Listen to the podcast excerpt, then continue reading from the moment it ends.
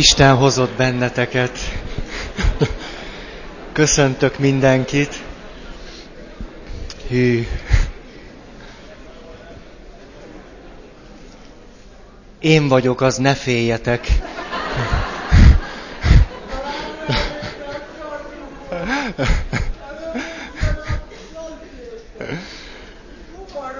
Na, én belekezdek, és aztán remélem valahogy, valahogy el tudtok helyeződni.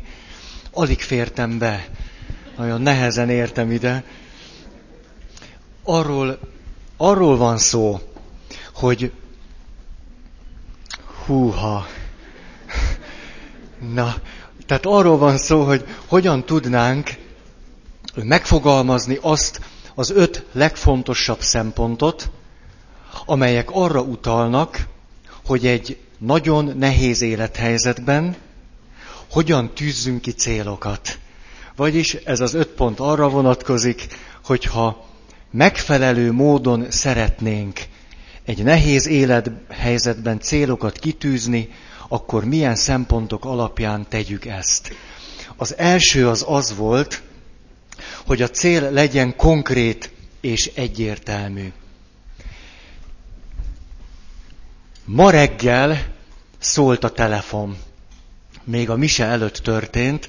Vannak, akik nagyon bölcsen ezt az időt választják, mikor szeretnék aludni, és szól a telefon három negyed hét, egy nagyon kedves valaki szól a másik végén, és azt mondja, szia Feri, te nem bírok aludni,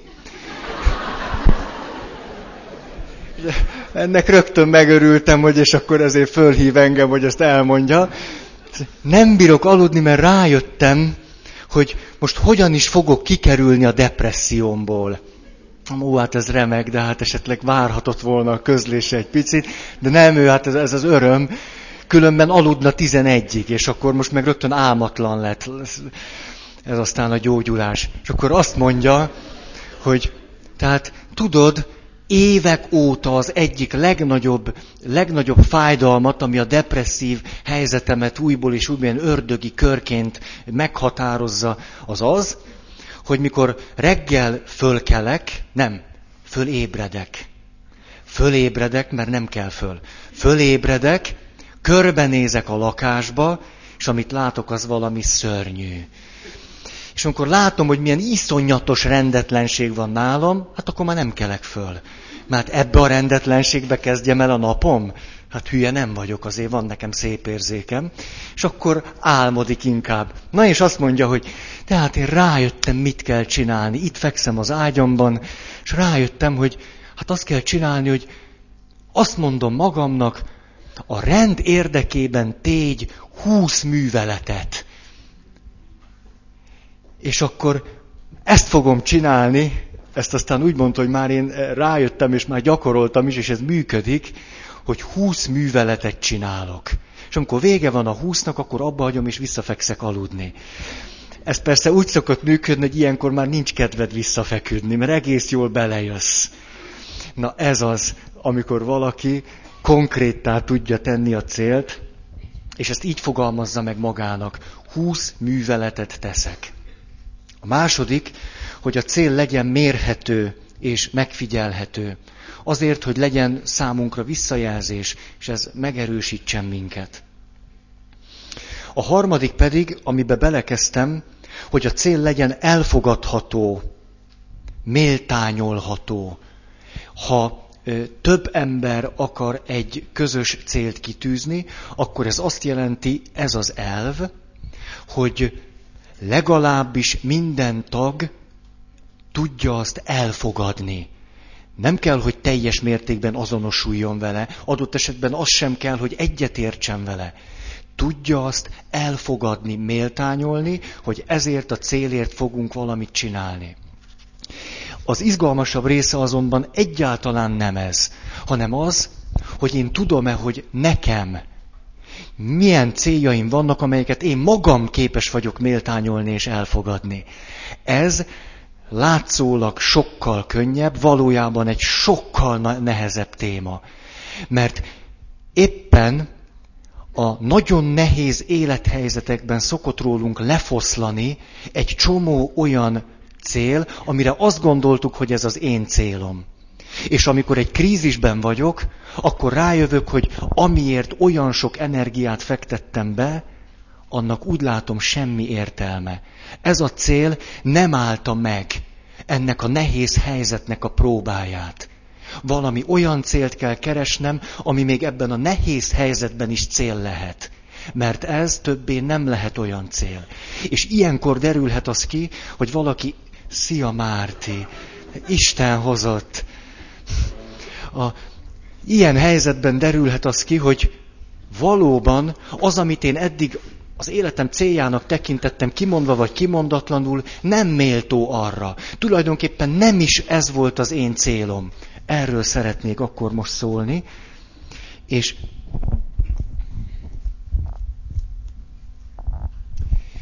kezdetül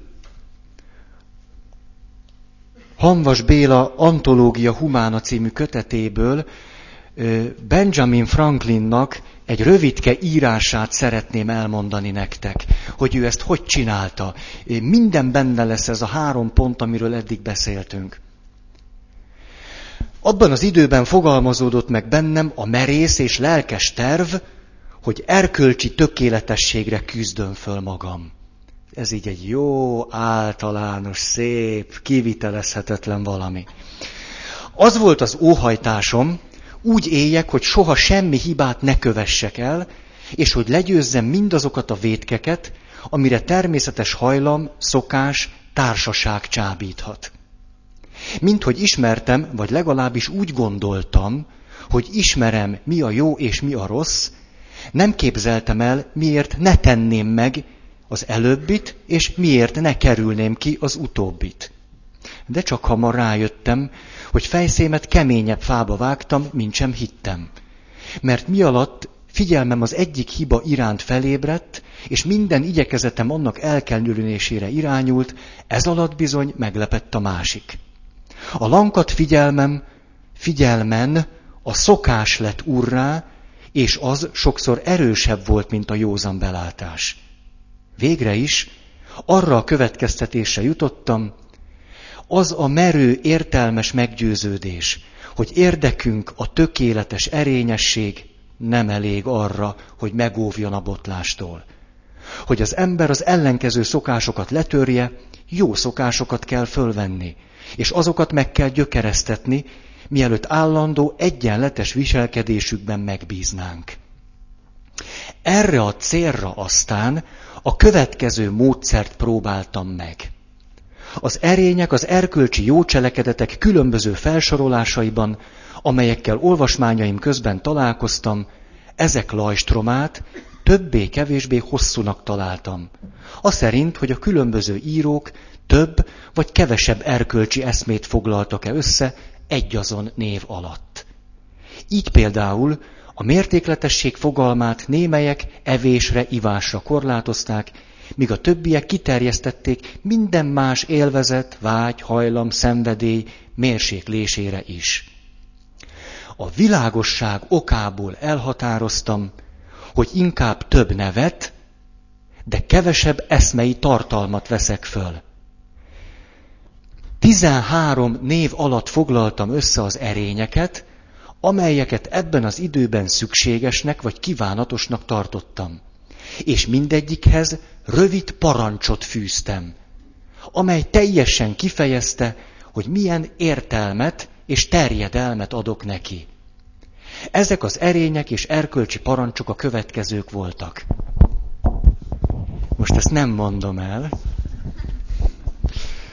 Majd elmondom mindjárt, csak ezután a következőt mondja. Mint hogy az volt a szokásom, hogy mindezek az erények szokásommá váljanak, úgy véltem nem lesz jó, ha figyelmemet szétszórom azzal, hogy valamennyit egyszerre kísérlem meg, hanem tanácsosabb, ha egyszerre csak egyre összpontosítom törekvésem, és ha már ezen urrá lettem, akkor térek át a másikra, és így tovább, amíg át nem dolgoztam magamat mind a tizenhárman. És így kiválasztotta azt, amire azt gondolta, hogy ha ezt megtette, ez alapja lehet annak, hogy a következőre jusson. És így fogalmazott. A legfontosabb erény, mindennek az alapja a mértékletesség. És utána egyetlen mondatban összefoglalta. Ne tömd magad tele étellel, ne igyál mértéken túl. Kész. Második. Hallgatás. Csak olyat beszélj, ami mások vagy magad hasznára lehet. Kerüld az üres fecsegést. Harmadik, a rend. Tégy mindent a helyére. Minden dolognak szentelj kellő időt. Elmondom még a negyediket, mert utána már ez egy olvasói est is lehetne. Határozottság. Tökéld el, hogy véghez viszed, amit meg kell tenned, és vidd végbe múlhatatlanul, amit eltökéltél. Szinte pontról pontra végigjárja azt a folyamatot, amit egészen más kontinensen mások összeszednek, és ugyanarra a következtetése jutnak. Tehát, hogy a célom legyen elfogadható a magam számára amikor krízisben vagyunk, akkor, hogy szerte foszlanak ezek a célok, akkor ébredhet rá valaki, hogy mi is az ő igazi célja, ami valóban az ő célja. És ebből a szempontból az a világ, vagy az a kultúra, ami körülvesz minket, nagyon megterhel bennünket. És kialakít bennünk egy olyan elképzelést, hogy azok a adott kultúrának az értékei, amelyek felé törekszünk, ezek a mi értékeink, és a mi céljaink. És még inkább ez az én személyes életcélom. És aztán kiderül, hogy dehogy van így. Dehogy is. Egy nagyon szimpatikus valakivel beszélgettem néhány napja, és a következőt mondja. Körülbelül tíz éve küzdök azon, hogy végre azt csinálhassam, amit szeretek tíz éve küzd azon, hogy mindazt a nevelésbeli, kulturális, hagyománybeli, a családban elfogadott, a szűkebb, tágabb környezetben méltányolt dolgokat valahogy letegye. És végre azt csinálja, amit már tíz éve fölismert, hogy tulajdonképpen ezt választaná ő szívesen célnak. És erről beszélgettünk, hogy hogyan jutott elő oda, hogy olyan életcélokért küzdött több mint 30 éven keresztül, amelyek nem az ő céljai. De el kellett múlni a 30 évesnek, míg egyáltalán az a lehetőség kibontakozott előtte, hogy ő ezt fölismerje. Hogy ő eddig az ő szűkebb, tágabb környezetének a céljait tűzte ki maga elé, és ezek nem az ő céljai. Egy másik jegyes párra gondolok, akikkel mikor beszélgettünk, a következőt mondják, hogy az ő egyik legnagyobb konfliktusuk a családjaik felé, hogy ők nagyon nagyra értékelik azt, hogy a pénzüket arra költik, hogy elmennek külföldre utazni. Adott esetben messze mennek külföldre sok pénzért. És a családjaik hihetetlenül tiltakoznak az ellen, hogy ők a pénzt erre költsék. Mert a rendes ember nem veri el a pénzt mindenféle utazásra, hanem nagyobb kocsit vesz. Ez volt az ő egyik legmarkánsabb problémájuk a családjukkal kapcsolatban. Ugye ebben az a megdöbbentő, hogy ez a cél épp csak egy picit más, mint az a sajátos kis kultúra, ami abban a családban elfogadható volt. És ez a minimális eltérés a családnak óriási ellenállását váltotta ki. És ők szinte meg fognak dicsőülni akkor, hogyha mernek a pénzükből utazni, és nem kocsit venni. Hol van ez még attól, hogy mi valóban rájöjjünk arra, hogy mi is a mi, a mi személyre szabott célunk? Ugye itt hozhatnám azt a nagy különbséget, hogyha valaki egy olyan sajátos kultúrában nő föl, ahol mondjuk az Isten egyáltalán nem jelenik meg értékes célként. hogy ő képesen megküzdeni azért, hogy saját élet céllá tegye az Istennel való kapcsolatot. Hogy adott esetben mi minden nehézségen kell neki átmennie. Hogy a megszokotthoz képest egy ilyen célt merjen választani, ami hitem szerint az embernek reális célja. Olyan valami, ami minden embernek ahhoz, hogy ő jól érezze magát a bőrében, előbb-utóbb célja lesz. Márti, hihetetlen vagy. Képzeljétek el, hogy ezt a dobozt arra használja, hogy a lábát nyugtatja rajta. Ez hihetetlen. Nagyon zseniális. Most még hadd maradjak itt. Az átkosban nagyon is megszoktuk azt, hogy kívülről és felülről megmondták nekünk, hogy mi lesz nekünk a jó cél. És, és ez adott esetben, ahogy ezt szokták mondani, elidegenített minket magunktól. Ténylegesen ez történt. Az egyik leg, mondjuk, mondjuk látványosabb példa talán az lehet, amikor áll a hosszú sor, és az a te célod, hogy sikerüljön megvenni azt az egyfajta konzervet, ami a célban rád vár. És ez az egész folyamat, amiben te belekényszerültél, tulajdonképpen nem a te valódi célod. És ezt lehet nap-nap után csinálni és pörgetni. És jelenleg szerintem megint egy olyan világban élünk, ahol iszonyatos nagy erővel közvetítik számunkra azt, hogy akkor vagyunk rendes emberek, ha ilyen és ilyen célokat tűzünk ki magunk elé. És lehet, hogy te már régen azt gondolod a szíved mélyén, hogy te talán tudnál rendes ember lenni akkor is, hogyha és akkor nem folytatom a mondatot, hogyha más célokat választanál. De nagyon nagy lehet a külső nyomás.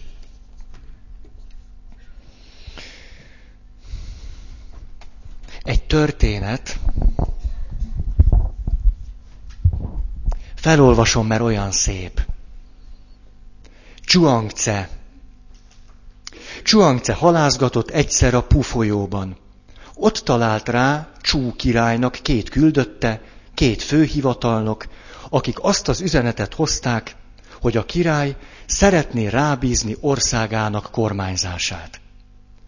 Csuangce fogta tovább a horgászbotot, és hátra sem pillantva válaszolt. Hallottam, hogy Csúnak van egy isteni teknős békája, mely három ezer évvel ezelőtt halt meg.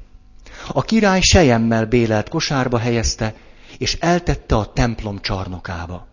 Nos, ez a teknős béka Vajon annak örül-e jobban, hogy halott, és hátrahagyott csontjait így megtisztelik? Vagy jobban örülne, ha élhetne, és farkát az iszabban vonszolhatná? A két főhivatalnok így felelt. Jobban örülne, ha élhetne, és farkát az iszabban vonszolhatná. Zsuangce erre ezt mondta.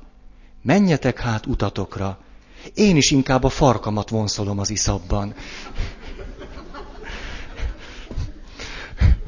A történet tanulsága tehát az, ha van kedvünk a farkunkat vonszolni az iszabban, hát tegyük meg. A, a, a saját életemből is hozok azért olyasmit, ami, ami, amiben benne van a vívódás. Mikor rájöttem arra, miután mondjuk 14 évet atlétizáltam, hogy eljött az a pillanat, mikor úgy gondolom, hogy életemnek nem a legfontosabb célja, hogy minél jobb magasugró legyek, akkor ez még így hagyján volt, hogy én ezért magamban megküzdöttem. És szembenéztem azzal, hogy egy csomó lehetőséget így ki fogok hagyni, ami még ezen a pályán rám várt volna. Igen, ám csak, hogy ezt a környezetemmel is el kellett fogadtatni. És ez bizonyos szempontból a nehezebb dió volt. És most is emlékszem arra, hogy, hogy hónapokig gyötrődtem azon, amikor, amikor miután katona voltam, át kellett igazolni a honvédba. És új edzőm lett ennek kapcsán. És azon vívódtam, hogy az edzőm a maga módján az életét arra tette föl, hogy sikereket érjen el a tanítványai által. Igen ám, csak hogyha ő neki ez a célja, akkor én erre nem vagyok jó alany. Mert nekem meg ebben a pillanatban már nem az a célom, hogy minden áron sikereket érjek el. Számomra ezek a sikerek másod, harmad, negyedlegesek lettek. Miközben azonban ebből éltem. És akkor hónapokig vívódtam, hogy, hogy most legyek becsületes, és mondjam meg, hogy én nem az az ember vagyok, akire ő gondol. Vagy pedig, vagy pedig kamuzzak, és akkor csináljak úgy, mintha nekem ez az életem nagy célja volna.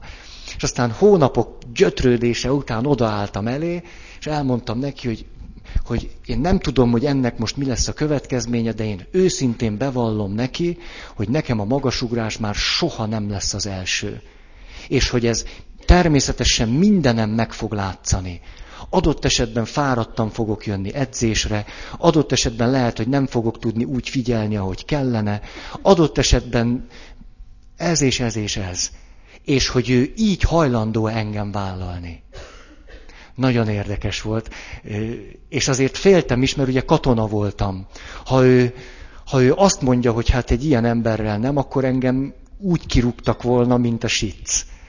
De jó fej volt, és azt mondta, hogy jó, rendben van, elfogadom, hogy így gondolod, nézzük meg, hogy ebből mit tudunk kihozni.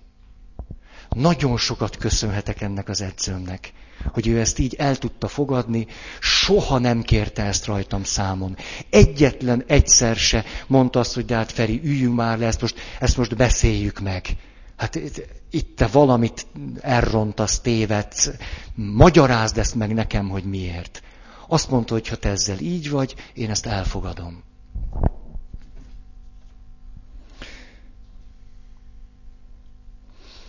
Egy másik, ami nem velem történt, de valakinek a nyüglődése, hogy, hogy kitalálhassa és követhesse a saját célját. Mikor a Terézvárosban voltam, akkor fölújították a templomot. És ott nagyon sok olyan munka is volt, ami kőfaragással kapcsolatos.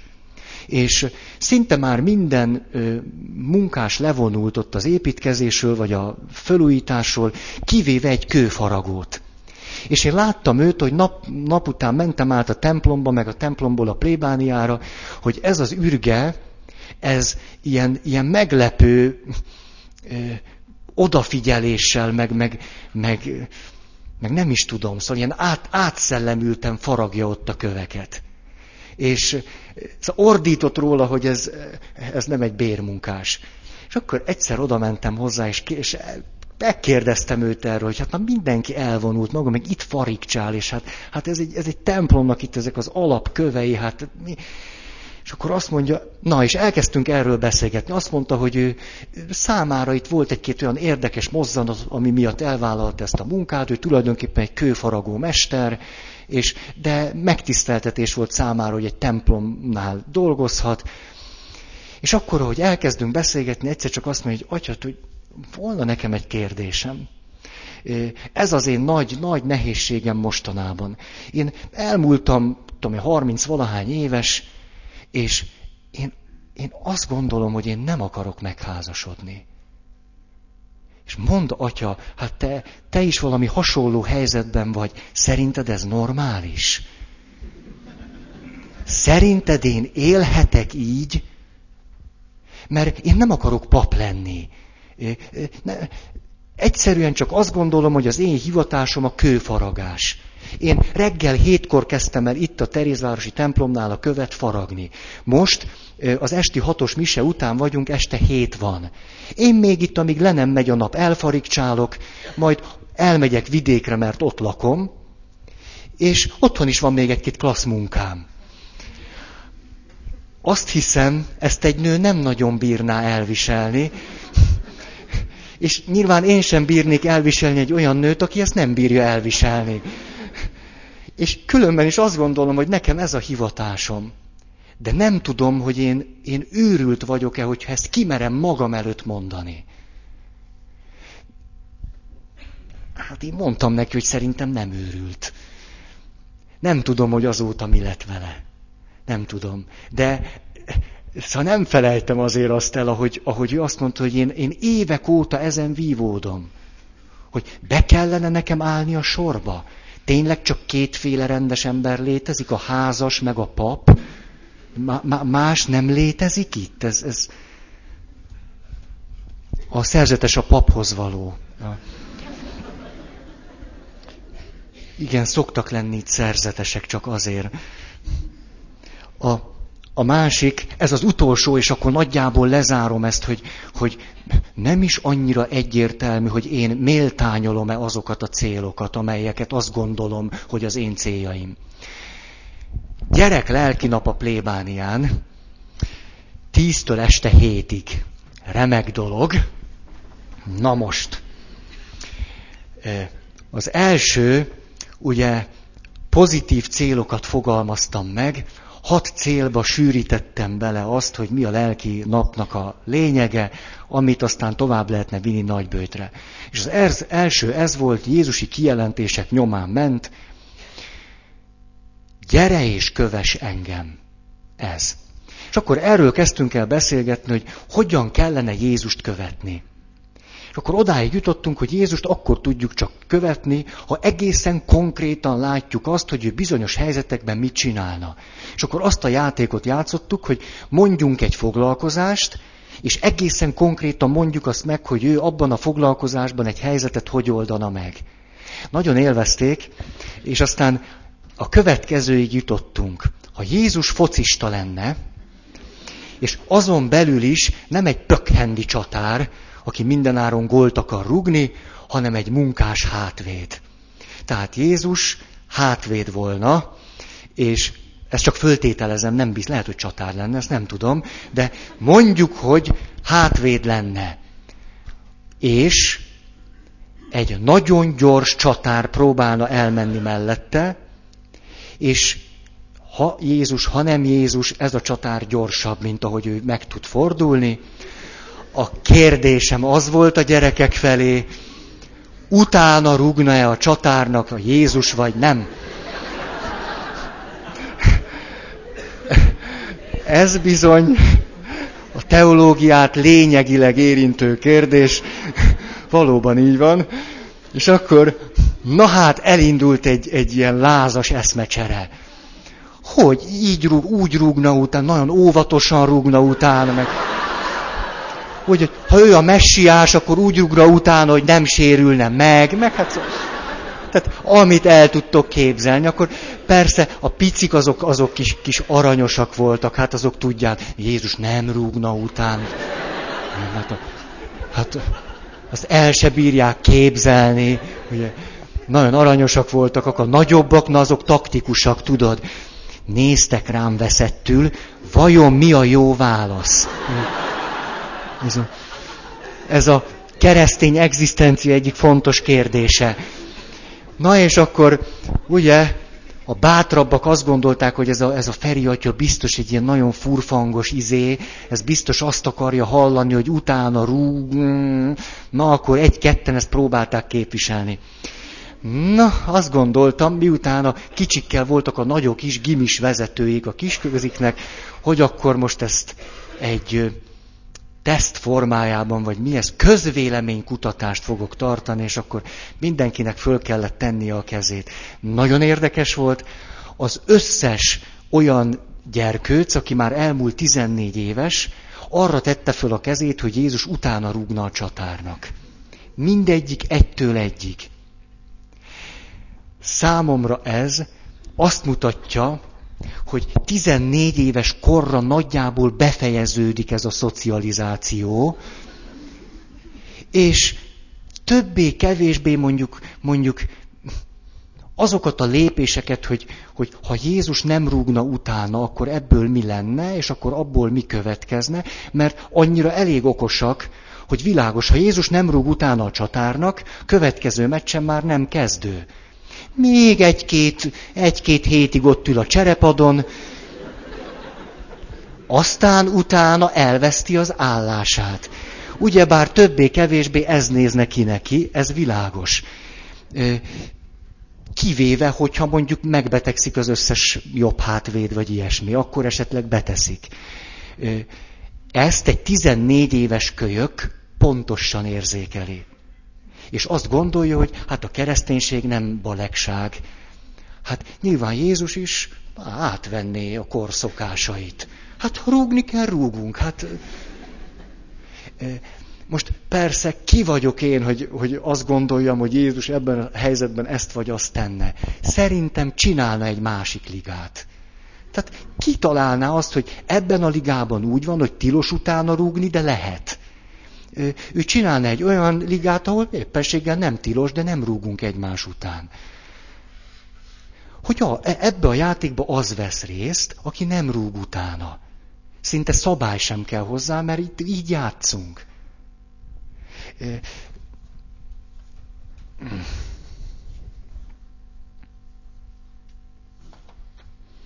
A negyedik pont. A cél legyen reális, vagyis megvalósítható. Mondok nektek egy teljesen irreális célt, egy négy éves gyerek tűzte ki maga elé, a kis pöttyöm, aranyos, a következő. Vége van a féltízes misének, nagy kerek arccal jön az egyik anyuka, és azt mondja, te Feri, mondok neked egy aranyos történetet. Képzeld el, hogy valamelyik nap arról beszélgetek a fiaimmal, hogy mik szeretnének lenni, ha nagyok lesznek. Erre megkérdezem a négy éves fiamat, hogy na mondd csak Pistike, te mi szeretnél lenni, ha nagy leszel? Azt mondja, én Feri atya szeretnék lenni. Na, ha gondos anyuka, ugye, próbálta ezt a igen konkrét célt egy kicsit mondjuk a megvalósíthatóság irányába terelni, és akkor mondja a Pistinek, jó Pisti, tehát akkor azt érted ez alatt, hogy hát pap szeretnél lenni. Mire a kisgyerek, nem. Én Feri atya szeretnék. Ez a cél, bár igen konkrét, nehezen megvalósítható, kivéve ha az illetőt Ferinek hívják, vagy pedig, de hát nyilván nem erről van szó. Tehát a cél legyen reális, és miközben ezt mondom, rögtön gondolhatjátok azt, hogyha erről a témáról öt percnél többet beszélek, akkor kiutáltok innen. Mert hogy pedig fogok bizony. Azt mondja, lehet, hogy az egész időt erre szánom. Mondom is, hogy miért. A realitáshoz a következő szempontok tartoznak. Idő, feltétel, tárgyak, kompetencia, hozzáértés, stb. Azt ne felejtsük el. Mondom a mondatokat, és aztán megfogalmazom konkrétan. Persze ezek az én konkrét megfogalmazásaim, ti ugyanezt másképp fogalmazhatjátok meg. Úgy szeressük egymást, ahogy most. Ne csökkenjen a szerelmed irántam. Nem akarok dühös lenni. Nem akarom, hogy szomorú legyél. Klasszikus célok, egyik rosszabb, mint a másik. Mindjárt mondom úgy, ahogy mondjuk én ezt átfogalmazom magamnak. Ugye az első így volt, hogy úgy szeressük egymást, ahogy most.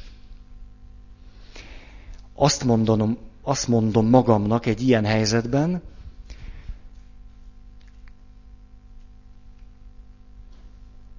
számomra nehéz helyzetben is figyelni akarok arra, hogyan tudom kimutatni azt, hogy szeretlek téged. Ezt nem nagyon tudtam egyszerűbben, elmondom még egyszer. Egy számomra nehéz helyzetben is figyelni akarok arra, hogyan tudom kimutatni, hogy szeretlek téged. Minden eleme fontos, de azért nem akarnám túlzottan elemezni, mert akkor úgy tűnne, mint valami fontos mondat. Mert annyira nem fontos. Csak ennek az általános kijelentésnek egy konkrét megfogalmazása. Engem bizonyos helyzetekben emberek hihetetlenül tudnak irritálni. Ugye milyen furcsa, ti biztos nem vagytok ezzel így. Én azonban egy gyarló paponc vagyok. És ezért nekem nagyon gyorsan fölmegy a pulzusom, meg a vérnyomásom bizonyos pillanatokban. És Ilyenkor ezt, többek között ezt a módszert szoktam alkalmazni. Mert nem elég az a dolognak csak az első fele, hogy ilyenkor azt csinálom, hogy addig nézem, míg rá nem jövök, hogy mit bírok benne szeretni. Mert, de ez is egy jó módszer, így, így kezdődik, hogy, hogy valahogy más szemmel nézem őt, de ez nem elég még. Mert el kellene odáig vinni ezt az egészet, hogy ugyanis én a, a, az irritációban mindjárt fölrobbanok, tulajdonképpen ellehetetlenültem, tehetetlen vagyok. Nem tudok mit csinálni. Tehát az egész folyamatot odáig kéne vinni, hogy mit tudnék csinálni. És akkor azt szoktam magamban tenni, hogy meg kell fogalmaznom magam számára azt, hogy hogyan tartom értéknek azt a dolgot, amitől most éppen meg tudnék bolondulni. Ezért például folyamatosan dicsérem azokat az embereket, akik körülöttem vannak, és bizonyos dolgoknak az adminisztrációjával, ügyintézésével és egyebekkel foglalkoznak. Ez a téma belőlem olyan ellenállást tud kiváltani, hogy legszívesebben hanyat homlok menekülnék. Megmondom mondjuk, hogy miért. Le kellett adni megfelelő helyre az idei költségvetést. Az idei költségvetés elkészítésében bizonyos hiányosságokat mutattunk föl, amiért is az illetékes elvtárs visszahívott az érsekségről, és azt mondta, hogy hát Ferenc atya, hát légy szíves, ezt tisztességesen javítsd ki, és akkor csináljátok meg. Kérdezem, hogy akkor ez konkrétan mit jelent? Mi az, hogy tisztességesen csináljuk meg? Erre azt mondja, hogy nézd, úgy csináltátok, hogy van ott az a lista, ahol számok vannak. Ez ugye pénzre utal. És akkor ti fölőre írtátok azt, hogy az értékek ezer forintban értendők. Ugye egy éves költségvetés. Hát Ferenc atya, de ezt így nem lehet. Ki kell írni a három nullát. Mindenhol rendesen. Hát így ránézek, és azt látom, hogy 15. Ez nem 15 ezer. Tehát ne egyszerűsítsük ezt a dolgot. Nem. Tehát ne írjuk oda fölé, hogy ezer forintban értendő. Hát mi, hova gondolsz? Hát nézd csak meg, hogy az elődöt hogy csinálta. Az nem talált ki erre ilyen trükköket. Megspórolja a nullákat. Úgyhogy visszaadták az egész anyagot, és most azt kell csinálni, hogy mindenhova három nullát így odarakom így. Majd visszaadom, és akkor megfogják simogatni a kis buckómat. Nos, ezek miatt, a helyzetek miatt tudok egy pillanat alatt a agyérel pattanás határára jutni, és a munkatársaim természetesen azért foglalkoznak pénzügyekkel és adminisztrációval, mert ők éreznek affinitást a 3-0 kiírása iránt, és amikor mondjuk egy ilyen dialógus történik köztünk, hogy hát Ferenc atya, hát, hát, hát tényleg igazuk volt, hát te nagyon aranyos pap vagy, de hát, hát ki kellett írni volna a nullákat, na akkor ilyenkor a következőt szoktam csinálni, megdicsérem őket. Nyomban, most már ösztönösen mondom nekik, milyen jó, hogy ti vagytok, de ezt most nem gúnyval, ténylegesen, hogyha ti nem volnátok, és nem szekálnátok engem, és nem, nem mondanátok, hogy ezt így, meg úgy, és hogy ezt ne felejtsd el, és három napja kellett volna beadni, én már rég atomjaimra hullottam volna szét. Én olyan hálás vagyok nektek, ki se tudom fejezni. Ezeket mondom, és ahogy mondom ezeket, most, hogy egy kicsit csúnyán fogalmazzam, mag magam is elhiszem. De de tényleg így van, azt gondolom, miután ezeket már jó párszor elmondtam nekik, hogy ez tényleg így van. Hát így van, hát hülye leszek dühös lenni rájuk. Hát örülök, hogy, hogy, hogy ezekben segítenek, meg a figyelmemet fölhívják. Ez számomra egy olyan nehéz helyzet, amiben igen nehéz kifejeznem azt, hogy mondjuk az adminisztrátort szeretem. Pedig szeretem úgy egyébként, ha éppen nem a három nulláról van szó.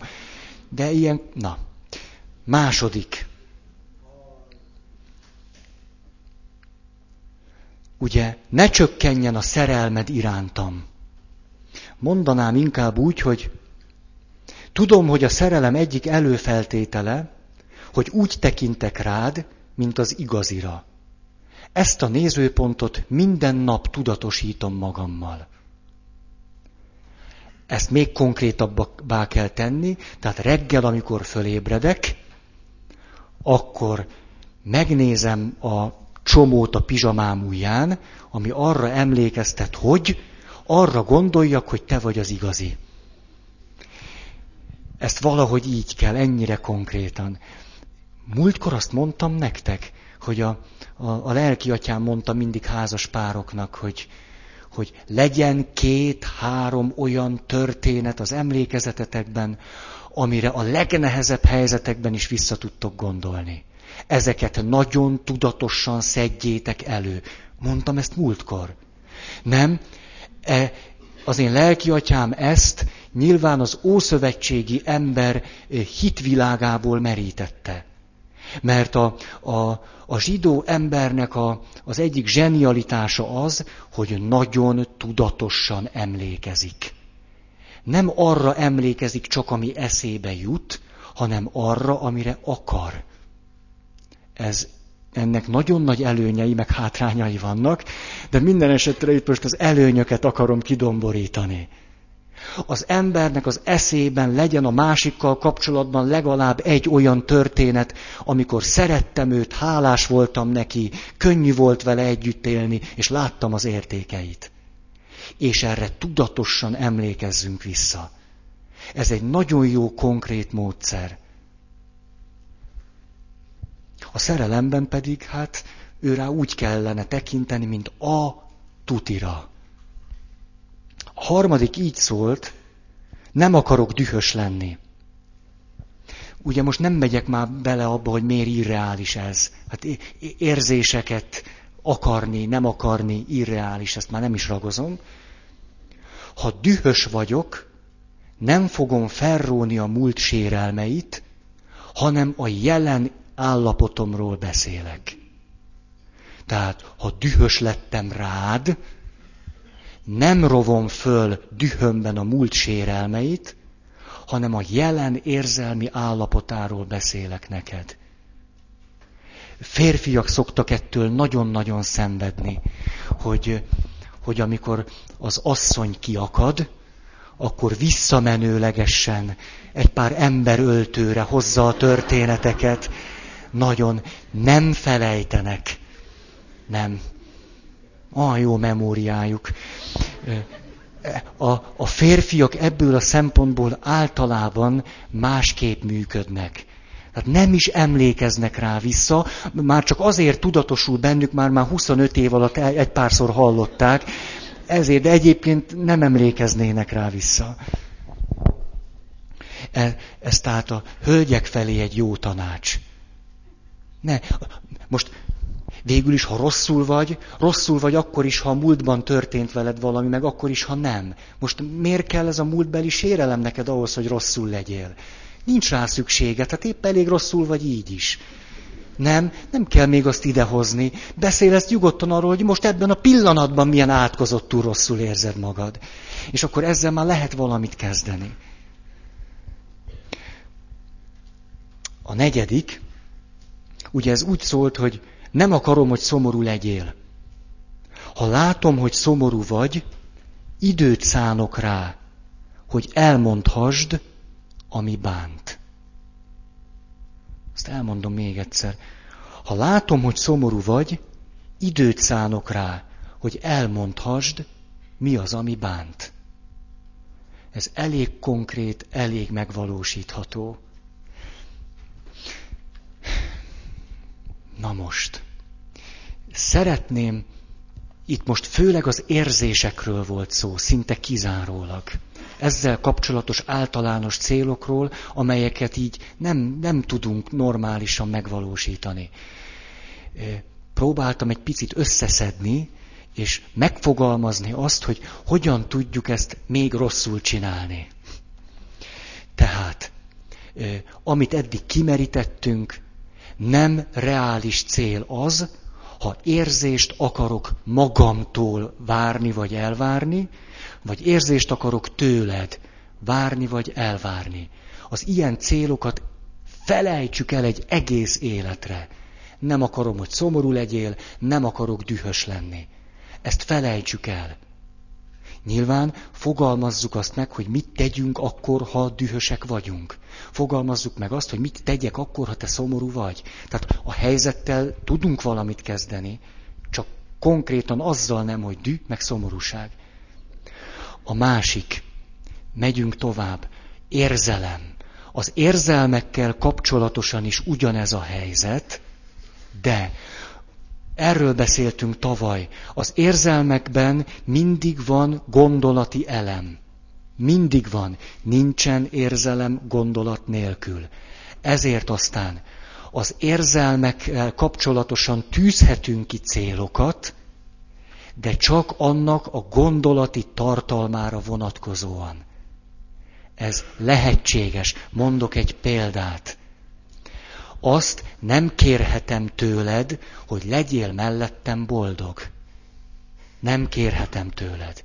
De azt, hogy egy helyzetben, ami neked nehézséget okoz, ezt a helyzetet nézd pozitívan, vagy máshonnan, vagy onnan, ahonnan én nézem, hogy nézd meg ezt a helyzetet az én nézőpontomból, ezt kérhetem tőled. Azért, mert a boldogságnak ez a gondolati részéhez tartozik. Boldogok a lelki szegények, mert ővék a mennyek országa. Boldogok, akik sírnak, mert vagy vigasztalást nyernek. Nem kérhetem tőled, hogy legyél boldog, de azt igen, hogy amikor szomorú vagy, keresd meg azt, hogy ebben a szomorúságban mi okoz neked mégis valami boldogságot. Van-e ennek a szomorúságnak valami jó része neked? Ezt kérhetem tőled, hogy kérlek, nézd ezt meg.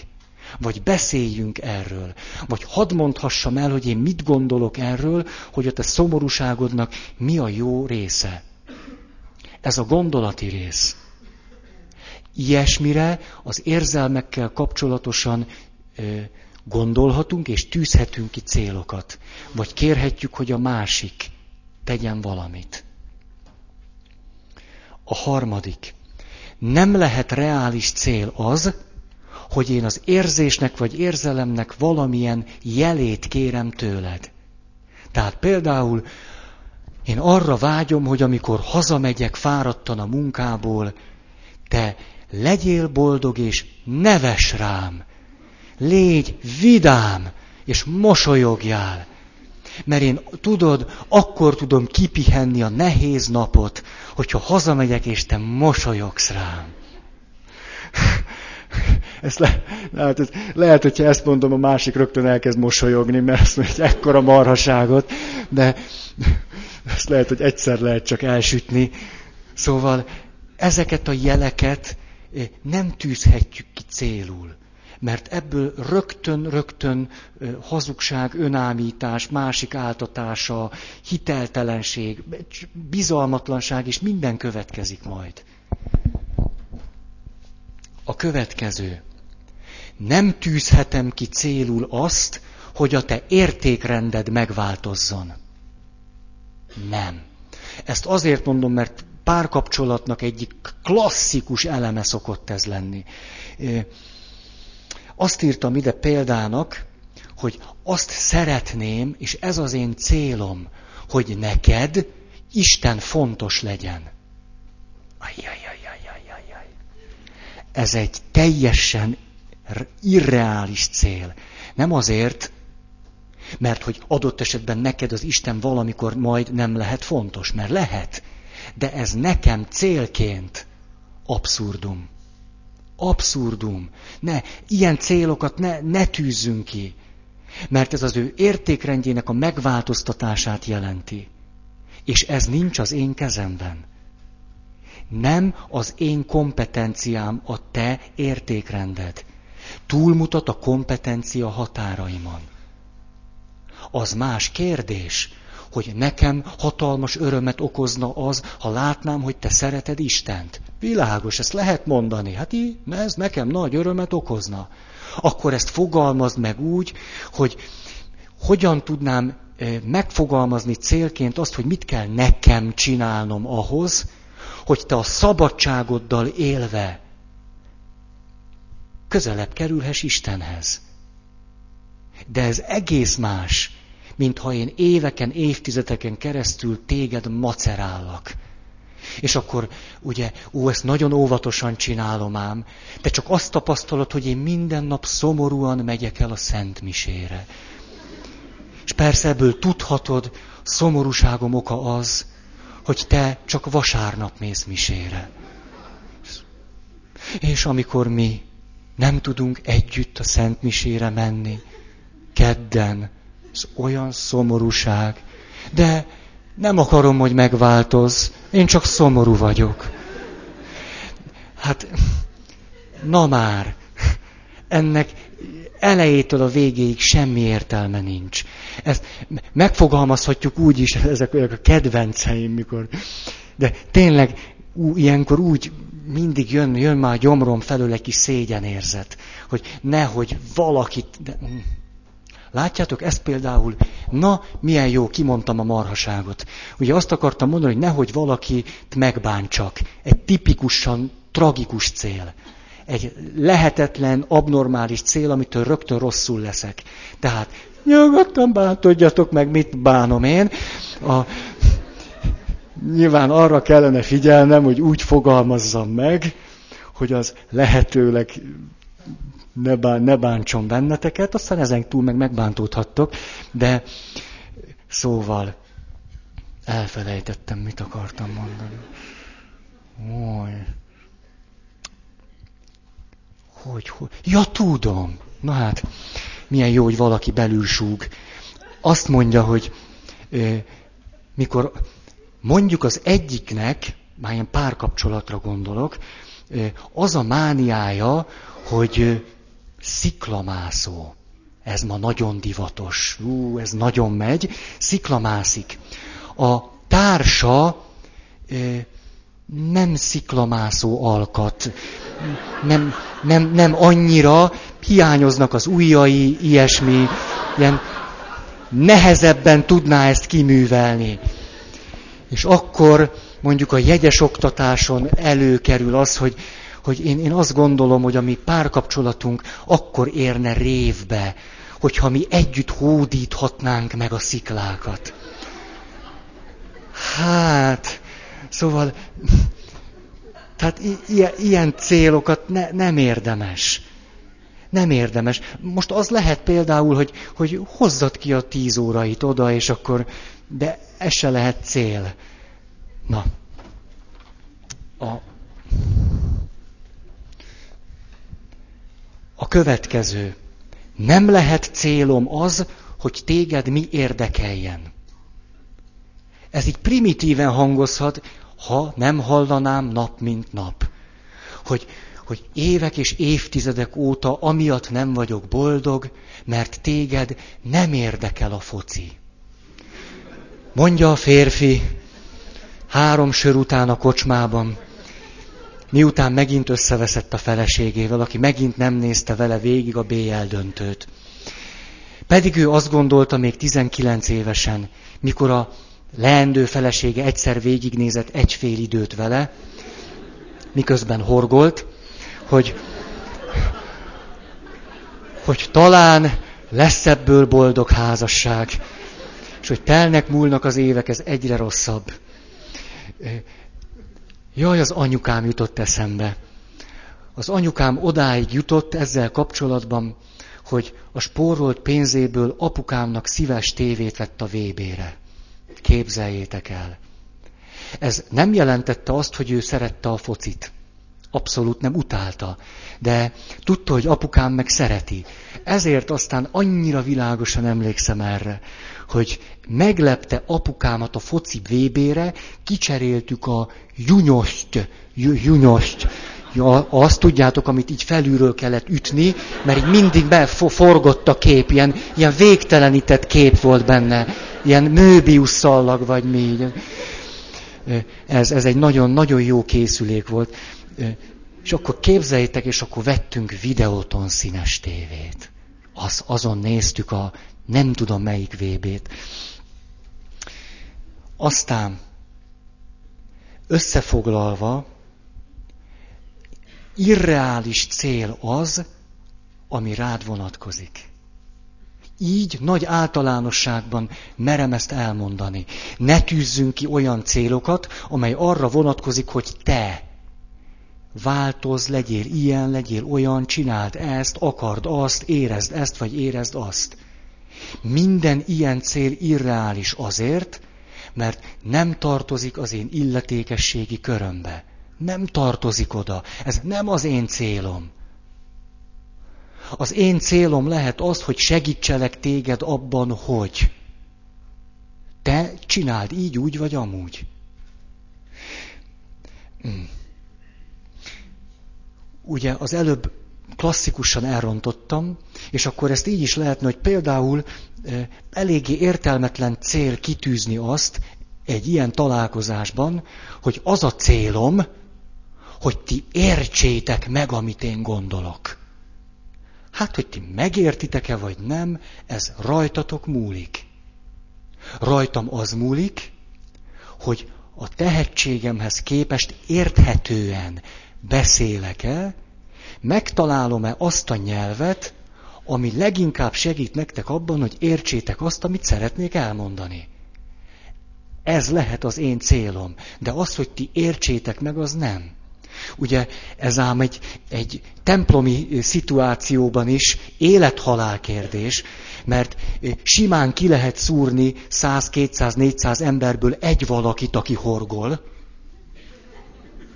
Minden... Márti kinyújtotta a nyelvét, ezt csinálta vele, hogy tehát végül is körbenézek, és mindig lesz valaki, akiről én azt gondolhatom, hogy az illetőnek ez most pont marhára nem tetszik, amit mondok. És akkor átfuthat rajtam a hideg, uh, elrontottam, rosszul mondtam, nem értettem meg, bakot lőttem, tehetségtelen vagyok, béna hülye. Ennek így semmi értelme nincs, hogyha nekem az a célom, hogy ti értsétek meg. Finom a különbség. Látszólag talán azt mondhatnátok, hogy, hogy zsonglorködés a szavakkal, hogy ez hülyeség. Pedig, pedig világok vannak a kettő között.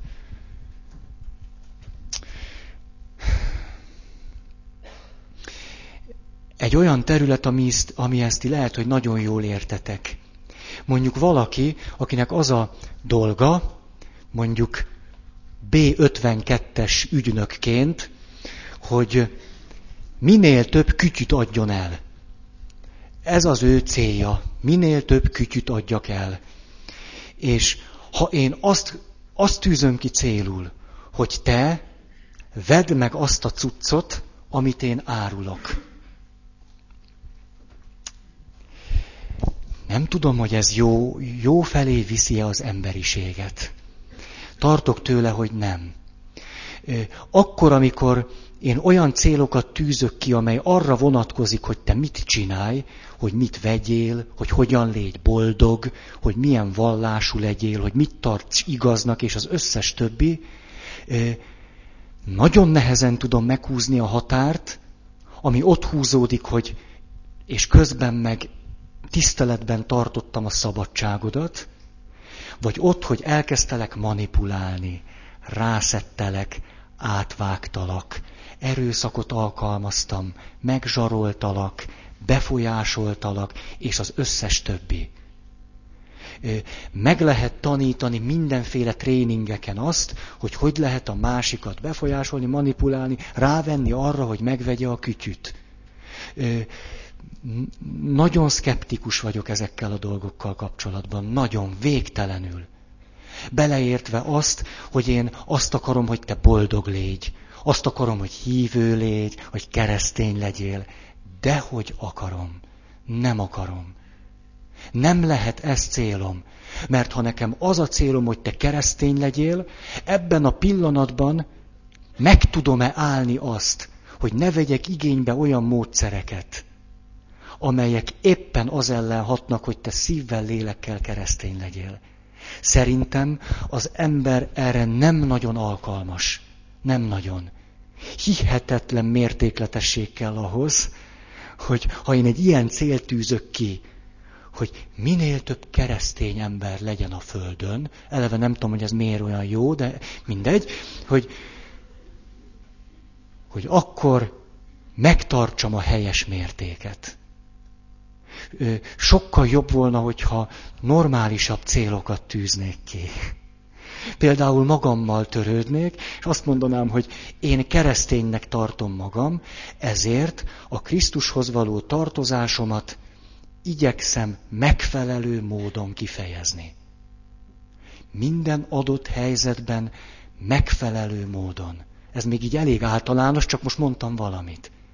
És hogy te keresztény leszel-e vagy nem, ezt rád bízom. Rád bízom. Nem keresztelünk slaggal, mint a középkorban. Akit ért, az már keresztény lett. Utána meg ütöttük, vágtuk, hogy miért nem él úgy. Hát ennek aztán nem sok jó.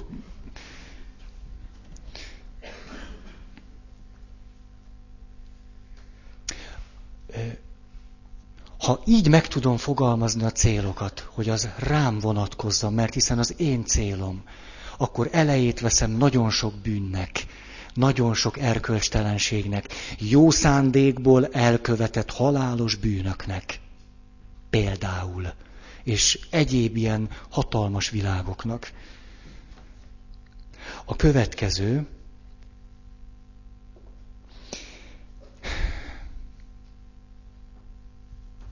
nem lehet célom az, hogy ti üdvözüljetek. Ez nyilván az eddig elmondottakból is adódik. Nem célom az, hogy te üdvözüljél. Hadd olvassak föl egy olyan rövid részletet, ami, ami engem, amikor elolvastam, hihetetlenül fejbe kólintott, és aztán némi világosságot gyújtott bennem. Hanvas Béla Patmos 2. Az európai szentekkel bizalmatlan vagyok. Nem csak azért, mert akaratukat váltják meg csupán, és így a szentség ezeknél a lényeknél, ha magas rendű is, de mindig a fönséges képmutatás benyomását kelti. Kényszer alatt cselekszenek, ha ezt a kényszert önmaguk gyakorolják is önmaguk fölött. És ha ez a kényszer lenyűgöző is. Nem szabad emberek. Sok szentnél a szentség rögeszme. Maszk és mánia. Ez azonban csak pszichológiai és egzisztenciális kritika. Az abszolút hiba, amit elkövetnek az, amit Chuang vett szemükre, amikor azt mondja, hogy a szenteket épp úgy el kell vetni, mint a zsiványokat. Én a magam számára ezt úgy fogalmaztam meg, hogy az európai szenteknek a normális emberről helytelen, kizárólag vallásos képzetük van amit az életükkel realizálnak, az éppen úgy eltér a normálistól, mint a zsiványság, csak az ellenkező oldalon.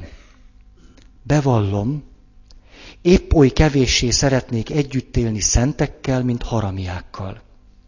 Fegyszélyeznének oly tökéletességgel, amely annál kihívóbb, minél szerényebb, és annál egocentrikusabb, minél önfeláldozóbbnak látszik. Ezért helyt adok az olyan emberek gyanújának, akik a szentség misztikáját ijesztő önzéssel hozzá kapcsolatba. Itt most a szentek csak nem általános üdv görcséről nem beszélek, mert a motívum vizsgálata messzire vezetne. Ezt a szót, hogy üdvgörcs, hallottátok már tőlem, Hanvas Bélától tanultam. És azért akartam ezt elmondani, mert még odáig talán rendjén van, hogy nem célom az, mert irreális, hogy ti üdvözüljetek. Azonban azt gondolom, hogy még az a cél is irreális, hogy én üdvözüljek. Szerintem nem, nem rá.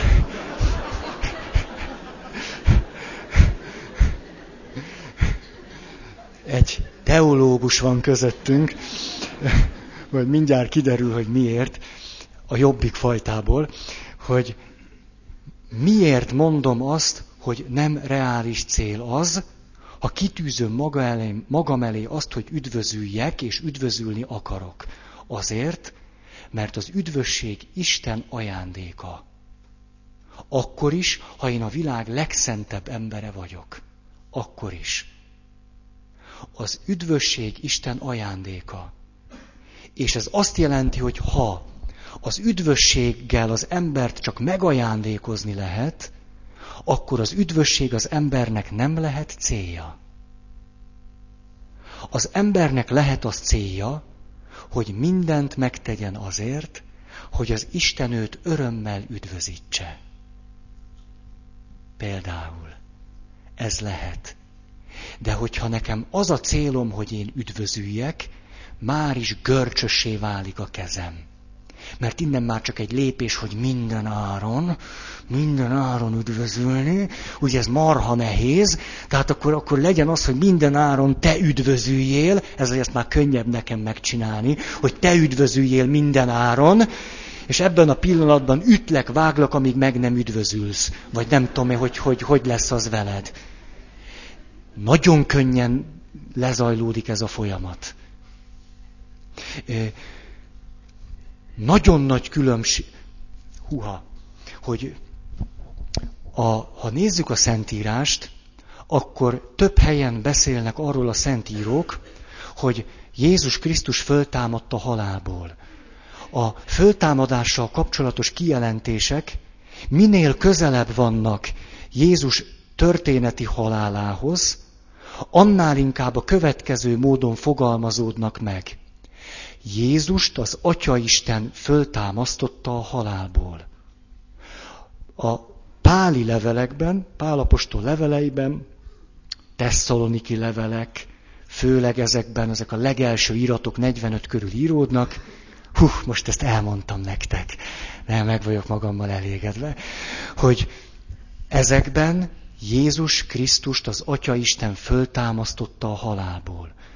El kell telnie több évtizednek, míg először lemerik írni azt, hogy Jézus Krisztus a halálból föltámadt.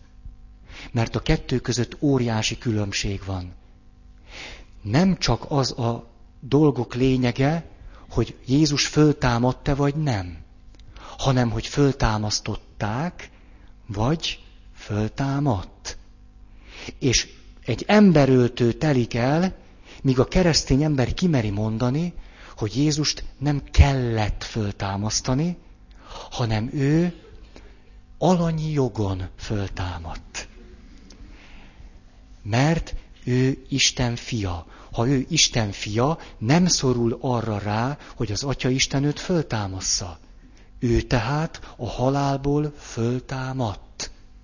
A kérdésem az az, hogy te föl fogsz-e támadni. Ha most azt mondom, hogy ti egytől egyik, egyik őtök se fog föltámadni, akkor nem tévedtem. Titeket az Atya Isten föl fog támasztani.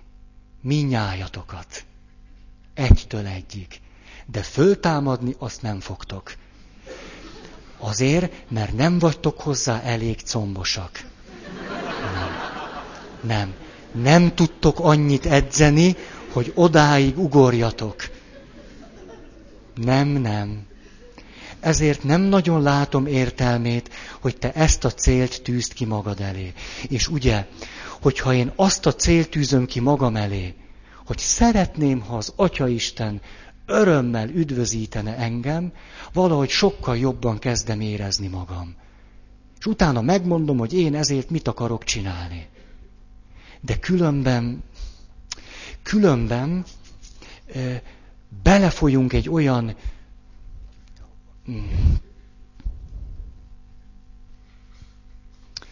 ugye most erről beszélnek a tudósok, hogy a 21. században új vallási kultúrformák alakulnak ki. Ez egyébként nem rossz kifejezés. Ha jutja vagy futja az időből, még idén lehet, hogy akarnék erről beszélni.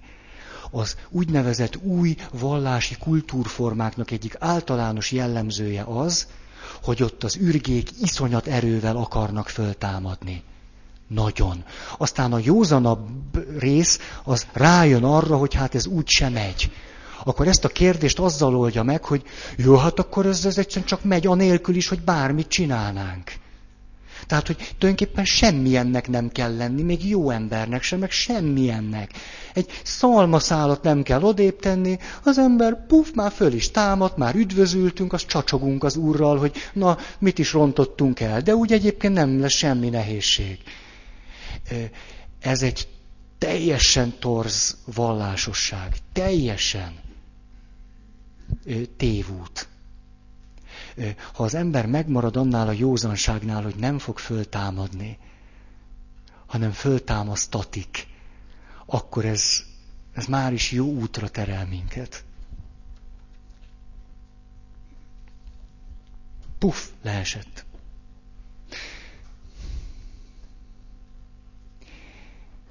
Hmm. Ezt most akkor befejeztem. A, az ötödik ötödik pontba akkor nem megyek bele,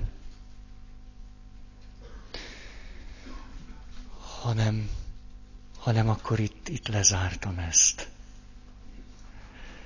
Van-e valakinek hirdetni valója? És akkor amíg kijössz, köszönöm a figyelmeteket.